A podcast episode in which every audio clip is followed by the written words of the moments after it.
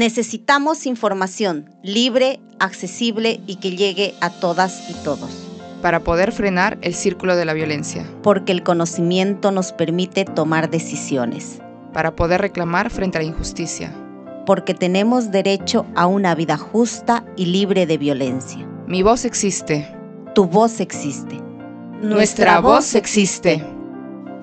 Un miércoles más con ustedes en el programa para seguir hablando de temas tan interesantes e importantes para seguir tratando de reducir las brechas de desigualdad, poniendo temas muy importantes con especialistas para así seguir trabajando en la deconstrucción de las violencias, para ir aprendiendo sobre nosotros mismos. Durante cada semana hemos venido hablando temas bastante interesantes sobre cómo las mujeres, las niñas, las adolescentes pueden prevenir la violencia. Pero también sabemos que ellos y ellas no son los únicos actores que podemos ir trabajando para reducir estas brechas, sino también es importante hablar sobre las personas, pues que son las que directamente, como ya venimos hablando semana a semana, son las que ejercen la violencia y que mayormente, en su gran mayoría, son varones, ¿no? Entonces, ¿qué responsabilidad tienen dentro de este círculo de violencia y cómo podemos seguir trabajando para que ellos también sean parte de poder ir disminuyendo la violencia, los riesgos y saber más acerca de qué rol cumplen dentro de la sociedad y dentro de todo este problema, ¿no? Entonces, también es importante poder hablar sobre ello y qué cambios podemos tener gracias a que ellos también son parte de este proceso. Pero hablar sobre la deconstrucción, sobre qué es deconstruirnos, sobre qué son las nuevas masculinidades, para poder saber sobre ello, hoy tenemos a un gran invitado. Él es Miguel Ángel Ramos Padilla. Él es sociólogo, profesor de la Universidad Peruana Cayetano Heredia y coordinador del Diplomado de Masculinidades y Violencia de Género. Muchas gracias por estar el día de hoy en nuestro programa, Miguel. Muchas gracias por la invitación. Me parece que ya hace un tiempo, ya bastantes años atrás, alguna vez estuve en el CEN Agustino y encantado de volver a colaborar con ustedes. Muchas gracias por la invitación. Gracias por estar aquí el día de hoy en el programa. Este programa realmente es bastante interesante porque pocas veces se habla del rol que tienen los varones dentro de este proceso para seguir reduciendo la violencia. Siempre se ve como que la imagen estelar que es cómo empoderamos a las mujeres, a las niñas, ¿no? A las adolescentes, por este mismo contexto de violencia en la que vivimos, ¿no? Pero muy poco se habla de este rol que tienen en la sociedad dentro de los varones. Entonces quería empezar preguntándote, ¿cuál es el rol justamente de los hombres para reducir la violencia de género? Bueno, la violencia de género no es un problema de las mujeres, es un problema para las mujeres, es un problema de nosotros los hombres y es un problema de este sistema machista, patriarcal. Cuando se habla de violencia de género, no se está hablando de cualquier tipo de violencia, se está hablando de esta violencia que tiene como base estas creencias culturales, estos patrones culturales que consideran que lo masculino supuestamente es superior a lo femenino, que ser hombre es superior a ser mujer, que por ser hombre nosotros tenemos una posición de poder, autoridad, de control sobre las mujeres, y las mujeres tienen un rol de subordinación, de obediencia hacia los hombres. Esta violencia se ocurre cuando se interpreta, los hombres interpretamos que esta situación está siendo cuestionada, ¿no? Que hay peligro de que se subvierta este orden, que se cambie este orden, que las mujeres cuestionen el poder de los hombres, ¿no? Entonces, es ese momento en que se ejerce violencia.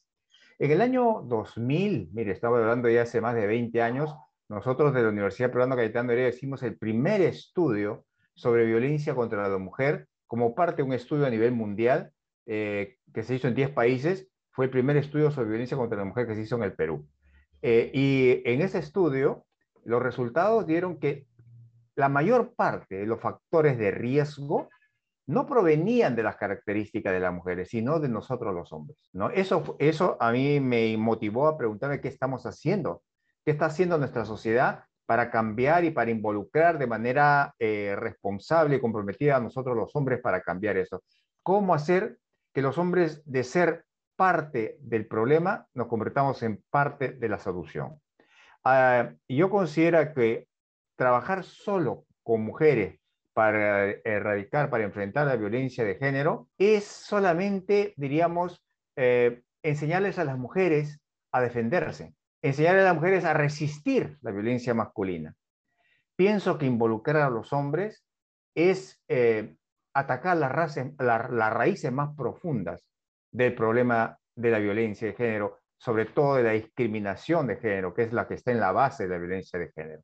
Por lo tanto, el involucrar a los hombres en esta lucha por la igualdad de género, que es lo que está en la base fundamental de este esfuerzo, y por erradicar toda forma de violencia, es fundamental.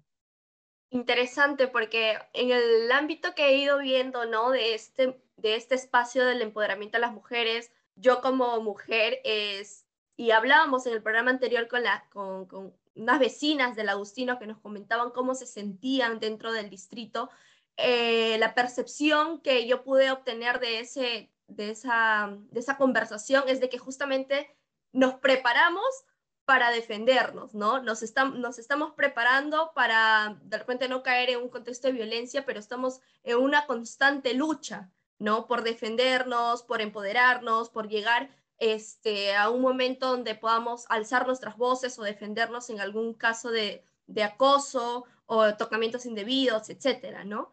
Pero no veía ese otro lado, ¿no?, de qué están haciendo los varones. Es como que tenemos el problema, nos preparamos para ir como que a la pelea, pero donde justamente el problema no está pasando nada, ¿no?, está quedándose inmóvil. Entonces me parece bastante interesante esta propuesta, y también, por ejemplo, en el ámbito feminista hay siempre esta discusión, ¿no?, de qué rol tienen los varones dentro de esta lucha, ¿no? Si bien se habla de que la lucha son de las mujeres, pero hay posiciones también, ¿no? Uno dice, no, que no se deben involucrar solamente como un agente de apoyo, pero no como el problema mismo, ¿no?, sino que nosotras somos las que tenemos que salir. Y hay otro grupo que dice, no, o sea, tenemos que involucrarlos porque justamente son donde se tiene que trabajar, ¿no?, donde se tiene que empezar a cuestionar sobre esta famosa de las nuevas masculinidades. Entonces, tú que estás trabajando sobre ello, quisiéramos que le cuentes a las personas que nos están viendo y escuchando a qué se refiere, ¿no?, cuando hablamos de nuevas masculinidades.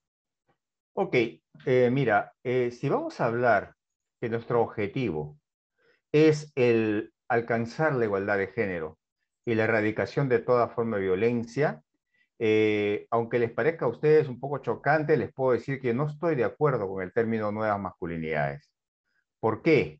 Porque la masculinidad como la feminidad son construcciones sociales. Son construcciones sociales que lo que buscan es perpetuar las relaciones de poder de hombres sobre mujeres, ¿no? Cuando se habla de masculinidad, masculinidad es una construcción social, ¿no?, sobre la base de diferencias en los órganos sexuales masculinos y femeninos, ¿no?, que atribuye cualidades, roles a los hombres de manera natural, lo mismo a las mujeres, ¿verdad? Entonces, lo esencial de la masculinidad es, diríamos, el perpetuar las relaciones de poder sobre hombres sobre mujeres. Lo esencial de la feminidad, porque no podemos hablar de masculinidad sin feminidad, es también lo mismo, o sea, es asumir su rol de subordinación y de obediencia hacia los hombres, su rol de sometimiento. Por lo tanto, viejas o nuevas masculinidades tienen como esencia lo mismo. Siempre hay nuevas masculinidades. La masculinidad de mi padre no era la misma que la masculinidad mía cuando yo era joven. Y ahora actualmente veo, diremos, cambios en las masculinidades, porque las masculinidades no son estáticas, sino van cambiando, van readaptándose permanentemente, ¿no? La de los jóvenes no es lo mismo. Hace ya 20 años la doctora Norma Fuller, en un trabajo muy bueno que deben leerlo todo el mundo, que se llama Masculinidades, Cambios y Permanencias, ella probó en un estudio amplio que hizo en el Perú que las masculinidades estaban cambiando.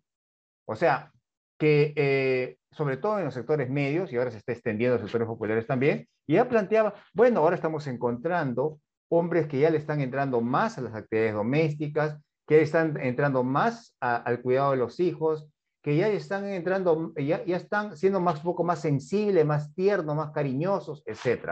Ahí ve los cambios. y cuáles son las permanencias, dice ella, es que los hombres no queremos soltar el poder, la autoridad sobre las mujeres. Y ese es el tema esencial, ¿no? Podemos cambiar todo lo demás, ¿no? Podemos cuidarnos más en términos personales, ser más sensible, llorar, etcétera, pero no vamos a dejar el poder, la autoridad sobre las mujeres.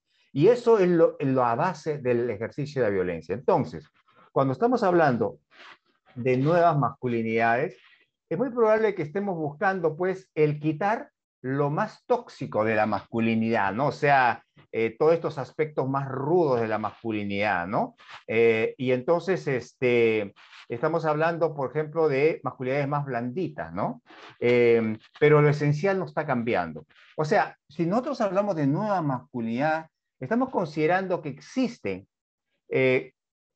atributos, cualidades, diríamos, buenas en la masculinidad que hay que mantener, que hay que quitar lo otro, ¿no? Pero que es solamente propia de los hombres. Por ejemplo, podríamos decir, a ver, voy a tratar de hacer el esfuerzo, ¿no? Por ejemplo, podemos decir, bueno, los hombres es importante, no podemos decir que es malo que sean los hombres valientes, que tengan los hombres iniciativa, que tengan liderazgo, que sean racionales, es muy importante. Pero considerar que eso es un atributo solamente de hombres o son atributos universales, cualidades universales que también las mujeres pueden asumir.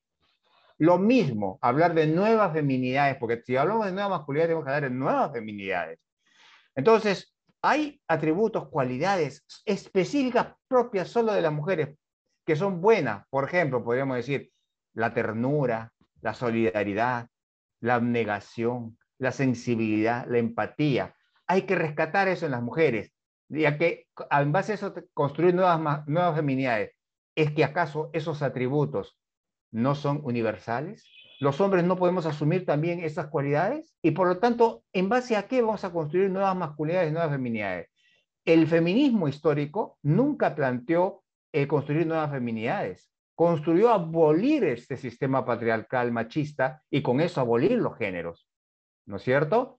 Entonces lo que tenemos que plantear, nuestra perspectiva, es que hombres y mujeres tenemos que ser lo más diverso posible. O sea, las mujeres ya han probado hasta la saciedad que pueden participar en todo, intervenir en todo, ser eficientes en todo. No hay roles masculinos, no hay roles femeninos, ¿no? Que las mujeres pueden ser igualmente, tener iniciativa, tener liderazgo, tener racionalidad, ser valientes.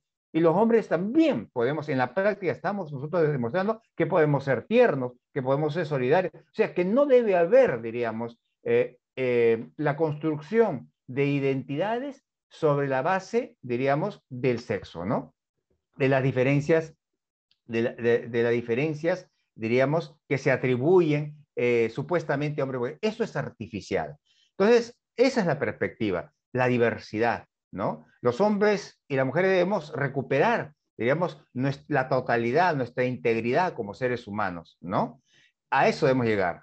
Eso, y por eso yo digo que esto es importante de criticar justamente en que queramos solamente, diríamos, cambiar algunos aspectos de la masculinidad, pero de ninguna manera vamos a trastocar con eso lo fundamental, que es la desigualdad de género, ¿no? Muy interesante lo que nos vas comentando, porque mientras ibas hablando, hablabas sobre estas manifestaciones que están teniendo en la actualidad los hombres, ¿no? Como ser más sensible, no sé, compartir las labores en el hogar, porque también ahora pues las mujeres tienen que ir a trabajar, ¿no? Y entonces el cuidado de los hijos o las labores de la casa pues ya exigen también más compromiso, porque si no, no podría, ¿no? Y además en esta sociedad también tan exigente, donde pues ya tanto te exige para tener una calidad de vida que quiera para tus hijos o para ti misma, te exige que ambos tienen que trabajar. Entonces quería preguntarte qué podemos hacer, ¿no? ¿Qué se puede hacer para justamente los varones vayan... porque nadie quiere soltar el poder, ¿no? Se está súper cómodo. Entonces, ¿cómo hacemos, no? ¿Qué se puede hacer? Sí, es cierto. O sea, muy difícil que los privilegios muchas veces se puedan, diríamos, renunciar, diríamos, tan fácilmente. Es un proceso, ¿no? Los hombres, vamos aceptando, porque la realidad nos está dando en la cara, que las mujeres están incursionando en todos los ámbitos. Y cuando yo hablo con hombres, te pueden decir, sí, claro, pero que ya las mujeres ya trabajan, están en los centros de trabajo, ya tienen cualquier tipo de profesión, ya tienen roles en la actividad política, en la actividad académica, etc. Pero en la práctica, muchos de los hombres no estamos aceptando eso. ¿Por qué creen que sigue la violencia, por ejemplo, en los centros de trabajo a través del hostigamiento sexual, ¿no? En las universidades, el hostigamiento sexual. En las calles, ¿no? El mayor acoso sexual callejero, ¿no? Porque los hombres seguimos considerando que esos espacios son masculinos y no queremos nosotros dejar esos espacios, y en esos espacios consideramos que podemos hacer lo que nos da la gana y que podemos expresar nuestras relaciones de poder, de dominación sobre las mujeres, ¿no? Entonces, por un lado sí aceptamos porque la realidad nos da en la cara, pero no estamos en el fondo aceptando que las mujeres son iguales que nosotros, ¿no? No estamos aceptando la igualdad entre hombres y mujeres, y es por eso que ejercemos violencia.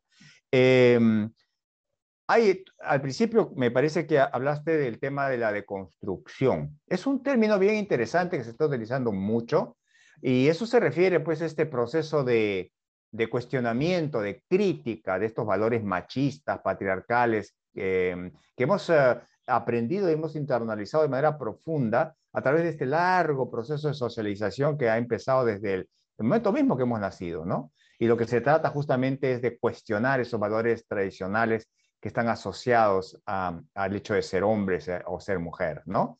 A ver, un sociólogo que a mí me gusta mucho, un sociólogo joven, un filósofo joven argentino que se llama Lionel Delgado, él habla y dice que esta deconstrucción debería permitirnos a los hombres pues, visualizar estos privilegios a través de dos procesos, él dice, ¿no? Él dice un proceso hacia afuera y otro proceso hacia adentro, ¿no? Él dice hacia afuera, la deconstrucción debería hacer que nosotros los hombres cada vez más fuésemos conscientes de la invisibilización que históricamente hemos hecho de las mujeres y también de otras voces feminizadas, ¿no? Estamos hablando de la diversidad sexual también ahí. Y eso nos lleve justamente a la escucha como una posición política, ¿no? Tenemos que escuchar para entender cuánto daño han sufrido y sufren nuestras compañeras, las mujeres en general, y también el resto de los otros colectivos oprimidos. Pero una vez escuchado, ¿qué? ¿Cuál sería el siguiente paso? ¿No? Dice, ahí aparece esta deconstrucción hacia adentro. Esto supone que una vez que hemos escuchado, esta conciencia crítica nos permite entender hasta qué punto nosotros, cada uno de nosotros hemos sido reproductores de todas estas lógicas de opresión, ¿no? Y con esto... va a ser un aspecto que va a facilitar el cambio, pero el tema no es tan sencillo, él mismo dice, que es un proceso de toda nuestra vida, ¿no? Podemos decir, ya me deconstruí, ¿no? Entonces, es un proceso, cuestionamiento de toda la vida, y tampoco depende solo de mis cambios individuales, sino de cambios sociales, o sea, centrarnos solamente en ser nosotros buenas personas es una condición necesaria, pero no suficiente. Hay hombres que dicen, bueno, pero yo no le violento a mi pareja, yo tengo buenas relaciones con mi pareja, pero no es un problema individual. Nosotros vivimos un sistema, diríamos, de opresión, de un sistema machista patriarcal que somete a las mujeres a todo nivel, en las instituciones, en el Estado, en los medios de comunicación, en las iglesias, en la escuela. Todas las instituciones están preparadas para ejercer ese tipo de violencia. Y nosotros, los hombres, aprovechamos también los privilegios que nos da la sociedad, aún sin quererlo nosotros, ¿no? Entonces, no es un asunto individual, ¿no? Porque si no, no entendemos cómo debe ser el cambio. El cambio de género no es una cuestión meramente individual, ¿no? El género, este problema de género es un problema colectivo. Y son, pues, sistemas de relaciones sociales, ¿no? Hay un autor bien importante, que es Raewyn Connell, que es una autora australiana, es una clásica en esta investigación en masculinidad, que dice pues que el riesgo político de un proyecto así individual de reforma de la masculinidad es que al final va a ayudar solamente a modernizar el sistema patriarcal en lugar de abolirlo, ¿no? O sea, dar salidas individuales a problemas colectivos nunca ha sido solución. Entonces, lo que yo digo es, ciertamente, hay que cuestionar profundamente nuestra propia experiencia cotidiana de ejercicio de autoridad, de poder. Hay que renunciar al ejercicio de autoridad y poder, pero eso no basta. Tenemos que aliarnos otros hombres en que seamos conscientes y que estamos en este mismo proceso y trabajar por cambiar esta situación a distintos niveles. A nivel institucional, a nivel social, hay que tratar también de influir en las políticas públicas, ¿no? De manera colectiva. Entonces, es un proceso complejo que empieza justamente de nuestro trabajo individual, pero no basta. Tiene que ser simultáneamente el trabajo social, político. Claro que sí, muy interesante todo lo que nos viene comentando Miguel Ángel Ramos sobre esta deconstrucción de uno mismo, cómo la sociedad también se tiene que involucrar, el tema del ejercicio del poder que todavía no se está soltando y no se está realmente teniendo conciencia de que tenemos que vivir y luchar por esta igualdad de género, pero realmente ser conscientes de que sí está pasando y no solamente diciendo, no, sí, ya tienen sus derechos y todo lo demás, pero la típica frase, ¿no? ¿Qué más quieres? ¿No? Si ya tienes todo esto, ¿qué más? Pues queremos justamente que ustedes realmente lo entiendan, ¿no? Y que realmente pues no sigamos teniendo estos acoso, violencia, el acoso político, por ejemplo, ¿no? Y que muchas veces hacen que las mujeres desistan de seguir en la política, si bien se ha estado avanzando con todo esto, con el tema, por ejemplo, de las leyes de la paridad y alternancia, ¿no? Para que justamente más mujeres se involucren, pero a veces no es suficiente, sino el cambio que hacen realmente los varones como personas, ¿no? Y vayan abriendo más espacios y vayan soltando el poder. Entonces, para seguir conversando de ti, de roles también de las mujeres, también del Estado, ¿no? De las instituciones, qué actitud deberían tener, tal vez algo están haciendo mal, ¿no? Y deberían tal vez darle la vuelta a lo que vienen trabajando, o ¿qué opinarías tú? ¿No? Todo ello vamos a conversar después de la pausa, así que no se vayan y regresamos aquí en su programa Nuestra Voz Existe.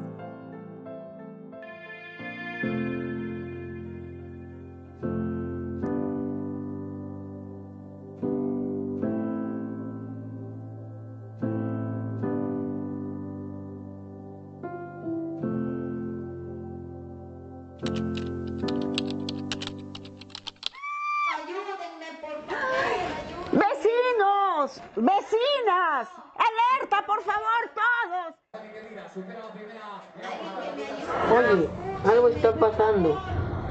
¿Qué? Sí, una persona está siendo maltratada. Basta, no podemos permitir la violencia.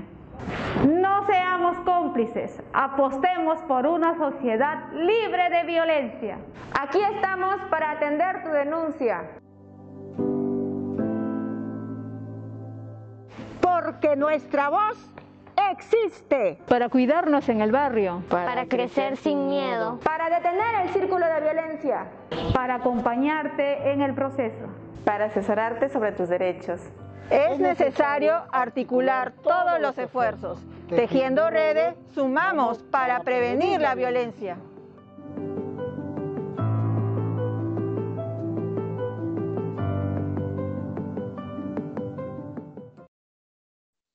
Retornamos en su programa Nuestra Voz Existe. Estamos conversando con Miguel Ángel Ramos, él es sociólogo y también viene trabajando ya hace muchísimo tiempo el tema de las masculinidades, ¿no? Un tema que a veces no se toca, que siempre está como que medio aislado, pero que de repente es la solución a los problemas, ¿no? O una parte grande de la solución al problema de la violencia de género. Como él nos venía comentando, el tema de la violencia de género es un tema amplio, que abarca a todos y todas y que deberíamos estar involucrados en este cambio, tanto la sociedad civil como las autoridades. Y antes de irnos al corte, justamente hablamos de eso, ¿no? De qué rol tienen las autoridades para poder realmente tener una reducción de las violencias, esta brecha de desigualdades que existen, porque no vemos, ¿no? Y siempre, por ejemplo, el tema del Ministerio de la Mujer, ¿no? Que está presente, pero hasta nosotras como mujeres no nos sentimos satisfechas con el trabajo que vienen haciendo y no sentimos un cambio real. Si bien se están avanzando en las políticas públicas, en las leyes, pero el tema, por ejemplo, de que nos acosen en las calles y no hay ningún policía, o cuando vamos a la comisaría a denunciar, no somos atendidas, más bien somos otra vez violentadas, ¿no? El tema de las desapariciones de las mujeres, de las niñas, y que no hay un suficiente personal para poder atenderlos, etcétera. Todo lo que ya venimos hablando en diferentes programas. Entonces queríamos también preguntarte a ti, Miguel, ¿qué opinas sobre el trabajo que vienen realizando y de repente...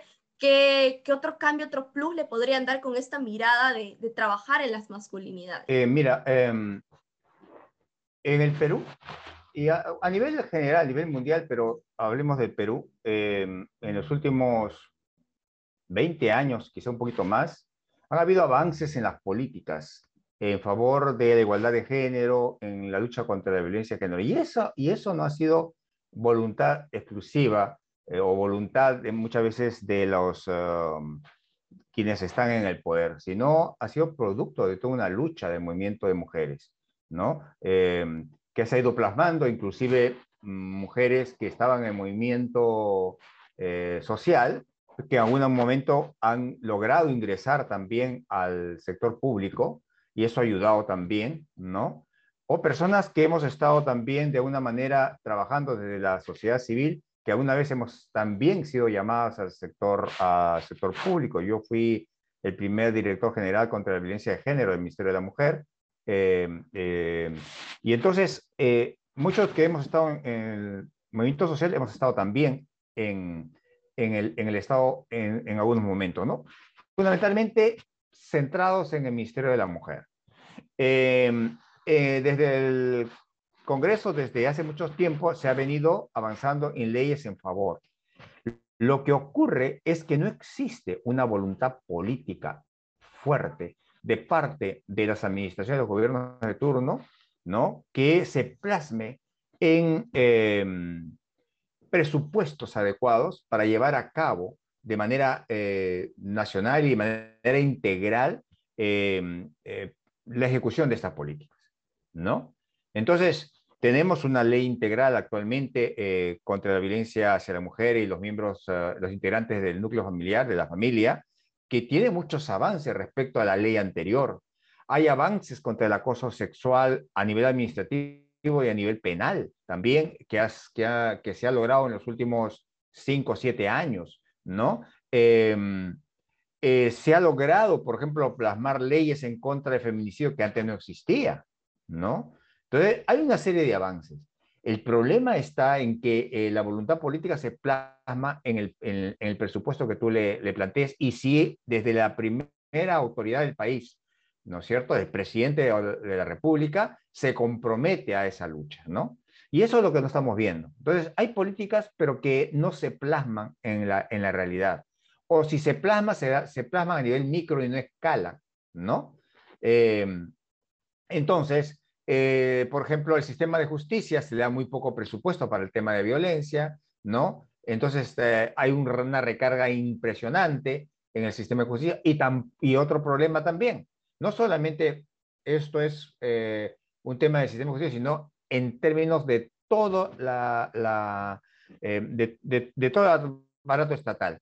No existe, diríamos, una voluntad política para ir transformando poco a poco la mentalidad de quienes que son los operadores del sistema de justicia, de educación, de salud, etc. Entonces puedes tener buenas leyes, buenas normas, pero cuando llegan a estos funcionarios y a estos operadores, lo van a leer e interpretar a la luz de sus creencias, a la luz de sus patrones culturales, y no va a cambiar nada.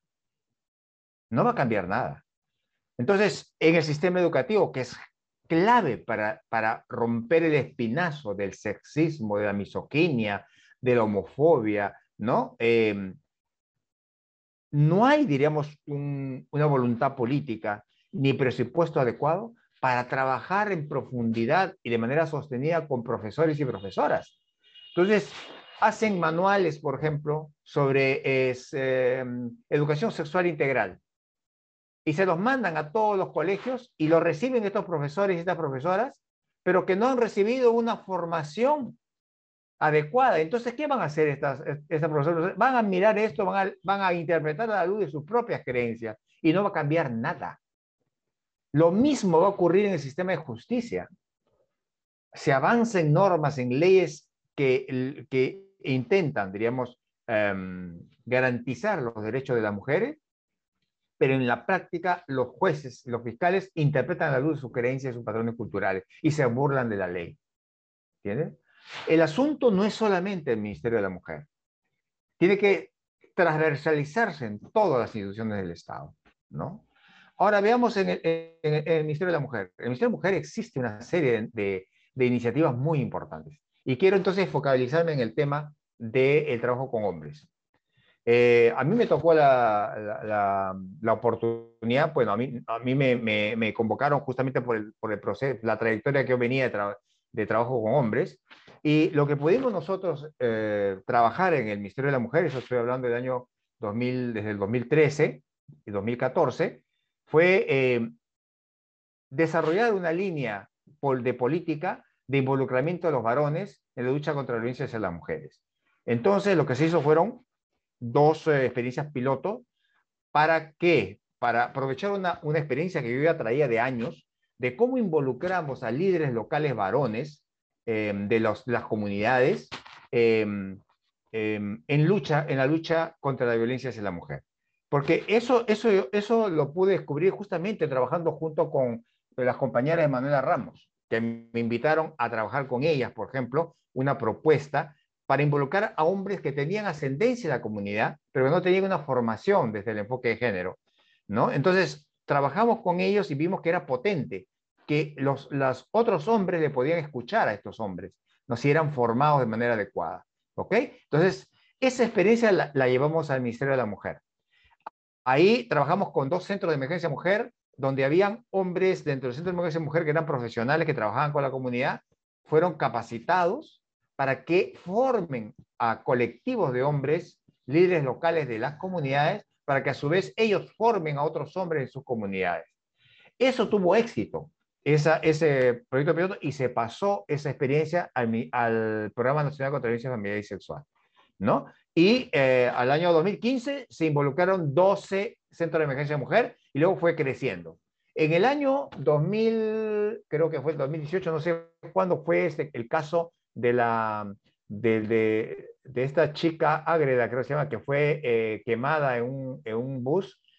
A partir de eso hubo un escándalo y lo que hizo fue acelerar una serie de decisiones, entre las cuales se dio un presupuesto importante al Ministerio de la Mujer. Y entre ellos se dio un presupuesto importante a justamente esta iniciativa. Es cuando se empieza a denominar esa iniciativa que iniciamos, se empieza a iniciar Hombres por la Igualdad. Hombres por la Igualdad actualmente está presente en el país, en casi todo el país actualmente, ¿no? Sin embargo, yo creo que a veces en el sector público, y lo conozco porque yo he estado ahí, se privilegia mucho la cantidad que la calidad, que la profundidad. Entonces, y eso no es culpa de quienes son operadores de estas líneas de trabajo, porque ellos les exigen, o sea, les dicen cada año, ¿cuántos miles de hombres has involucrado? ¿Cuántos miles de hombres han cambiado? ¿No es cierto? Como si fuera así una cuestión de un año para otro, ¿no? Que no un proceso. Entonces, hay una preocupación por involucrar y más, pero muchas veces no se tiene en cuenta la profundidad, la calidad, etc. Es una muy buena iniciativa, pero hay que tener que entenderlo de manera mucho más profunda y darle mayor calidad a este trabajo para que sea realmente efectivo. Que es una buena iniciativa, ¿no? Entonces, como te digo, por eso, falta voluntad política en el país. Iniciativas políticas realmente a través de normas, hay muchas en el Perú, y que varias de ellas son pioneras, inclusive a nivel de América Latina, son muy buenas, pero si no se ejecutan de manera adecuada, si no se invierte en formación de formadores, de operadores del Estado en todos los niveles, poco podemos avanzar. Entonces quería preguntarte, de repente los varones ahora que nos están escuchando en el programa, se preguntarán, no, sí, me parece interesante, me llama la atención, quisiera poder hacer un cambio, quisiera saber más de qué rol estoy teniendo, ¿no? Y que si quisiera aportar, ¿cómo hago? ¿No? De repente se pueden estar preguntando, ¿cómo empiezo esto? ¿Qué recomendaciones les darías o qué tips, ¿no? ¿Cómo podrían empezar ellos para poder darse cuenta? Porque algunos no se dan cuenta. Yo hablaba con un compañero de la universidad y le preguntaba, no, pero las mujeres pasamos por esto, y que por ese motivo venimos trabajando. Oye, ¿en serio? Pero yo nunca he visto eso, ¿no? Pero mi familia nunca he visto esto. O, en serio, de razón, ustedes a veces siempre buscan a un varón que hable por ustedes cuando quieren hacer alguna pregunta al profesor. Entonces, pequeñas luces que van diciendo, oh, es cierto, ¿no? Yo no me había dado cuenta de esto. Entonces, cómo los varones pueden empezar a involucrarse, ¿no? Y si ya se dieron cuenta, qué empezar a hacer para ir soltando un poco estas ideas machistas, ¿no? Ideas de que ellos tienen que estar por encima porque los forman para eso, ¿no? En las familias dicen, quiero tener a mi hijo varón para que sea el hombre de la casa, y le van imponiendo cosas y más cosas, y van creciendo con esa mentalidad de superioridad, ¿no? Lo que tú dices es muy interesante, y estuve recordando en la medida que tú estabas hablando de experiencias mías, ¿no? Cuando yo empecé trabajando esto, yo también decía, bueno, yo tengo buenas relaciones con mi pareja, no le ejerzo violencia, pero cuando empecé a reflexionar, justamente tenía cosas que no me daba cuenta, ni consideraba que eran violentas. Por ejemplo, cuando había una discusión con mi pareja, yo empezaba a levantar la voz. Y cuando me decía, pues no me levantes la voz, yo decía, pero esa es mi voz, ese es mi tono de voz. O cuando había una discusión y yo nunca daba mi brazo a torcer. Decía, pero tú nunca quieres perder. Y te digo, ¿por qué voy a perder si yo tengo la razón? ¿Me entiendes? Entonces, poco me fui dando cuenta que lo que yo al final estaba buscando es mantener una posición de dominación y de poder sobre mi pareja, ¿no? Y no me daba cuenta, era algo natural y normal en mí, ¿no?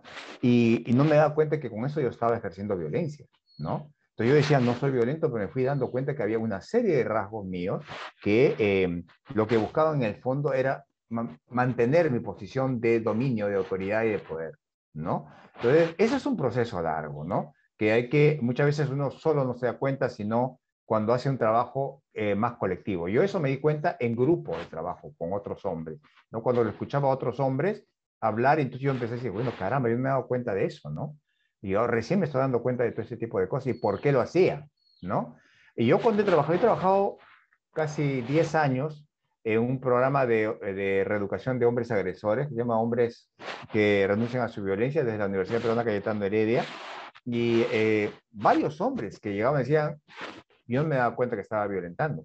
Porque como tú dices, la manera como hemos sido socializados ha naturalizado una serie de formas de ejercicio de violencia, de sometimiento, que no solamente los hombres no nos damos cuenta, sino también muchas mujeres no se dan cuenta, que son violentadas. Y yo a veces cuando trabajo con mujeres le digo, bueno, ciertamente, si tú te estás sintiendo mal, porque las mujeres sí se sienten mal, pero no saben por qué se sienten mal muchas veces, ¿no? Eso ya es una señal que te está siendo violentada, ¿no? Y que hay que descubrir dónde está el ejercicio de violencia, porque está tan naturalizado que no nos damos cuenta, ¿no? Entonces, como dice, hay violencias que se hacen de manera consciente y planificada, y otras, hay un autor argentino español que se llama Luis Bonino, que tiene un trabajo muy bonito que se llama Los micromachismos, que es un clásico. Él dice que hay otras violencias que se actúan desde la inocencia del inconsciente, ¿no? Desde la inocencia del inconsciente, y que siguen siendo violentas, a pesar que no nos damos cuenta, pero sí el objetivo es mantener poder, autoridad y sometimiento sobre las mujeres, ¿no? Ahora más que antes, hay la oportunidad en la mayor parte de los distritos de Lima, en el Agustino creo que también lo hay, está esta iniciativa del Ministerio de la Mujer, que es Hombres por la Igualdad, donde tienen también dentro de Hombres por la Igualdad un espacio que se llama Entre Patas, donde los hombres van de manera espontánea para poder conversar sobre estos problemas en grupo. Y tienes la oportunidad, por ejemplo, de poderte dar cuenta de muchas de estas cosas, ¿no? Entonces, antes cuando yo empecé no había nada de eso. Ahora el Estado está ofreciendo y hay que aprovecharlo, ¿no? Creo yo que eso puede ser muy importante, que los hombres se puedan involucrar y empezar de manera abierta y libre, no ponerse, diríamos, a la defensiva, ¿no? Muchos hombres nos ponemos a la defensiva, ¿no? Si abrimos nuestros oídos, nuestra mente, nuestros corazones, con la, digamos, con la actitud, diríamos, de recibir, inclusive de críticas y de autocríticas, vamos a avanzar mucho y vamos a sentirnos cada vez más livianos en este peso que llevamos los hombres encima de nuestros hombros, y el tener una relación, diríamos, más equitativa, más igualitaria con nuestras parejas, con nuestra pareja, con nuestras hijas, con nuestras amigas, nos va a producir de nosotros los hombres también mucho bienestar, ¿eh? O sea, la igualdad nos produce también bienestar. Y yo os digo, porque con hombres que he trabajado durante años, cuando han logrado, diríamos, relaciones igualitarias con sus parejas, y miran hacia atrás, a pesar de que pierden una serie de amigotes que les incitan a la violencia y todo, a pesar de eso, ellos consideran que lo que están ganando no tiene comparación con lo que están perdiendo. Entonces, eso solamente lo puedo decir en la medida en que he podido tener la oportunidad de ver esos procesos, y en mi propio proceso, ¿no? Entonces, cada quien que lo viva. A veces es difícil de contarlo, ¿no? Claro, porque cada uno tiene sus propias experiencias y un ámbito diferente, ¿no? Pero lo que sí tal vez tengan en común es ese ejercicio tal vez de la violencia consciente o inconscientemente, ¿no? Porque justamente crecen para justamente ejercer un poder, ¿no? Justamente para ser como que los machos, como que este tema de dominancia, ¿no? Y entre ustedes también he visto que hay como que bastante competencia. Con mis compañeros de colegio he visto eso. Así entonces, ese tema de competir entre ellos, y van creciendo con eso, y a nosotras las mujeres como que ni siquiera estamos en su radar, por decirlo así, sino que somos así más como un tema de protección y cuidado, ¿no? Muchas gracias, Miguel Ángel, una vez más por haber estado en el programa. Esperemos tenerte en una próxima oportunidad. Yo creo que sí va a ser posible, porque queremos seguir aprendiendo más de este proceso. A las personas que nos están escuchando, no se olviden de seguirnos en todas nuestras redes sociales, y también que este programa sale en todos los mercados del Agustino. Entonces eso va a ser muy enriquecedor, porque justamente son los mercados donde está toda la población, ¿no? Y nos pueden escuchar y llevarse toda esta información. Así que los dejamos. Muchísimas gracias por haber estado una vez más en el programa, y los vemos en una próxima edición de Aquí en Nuestra Voz Existe.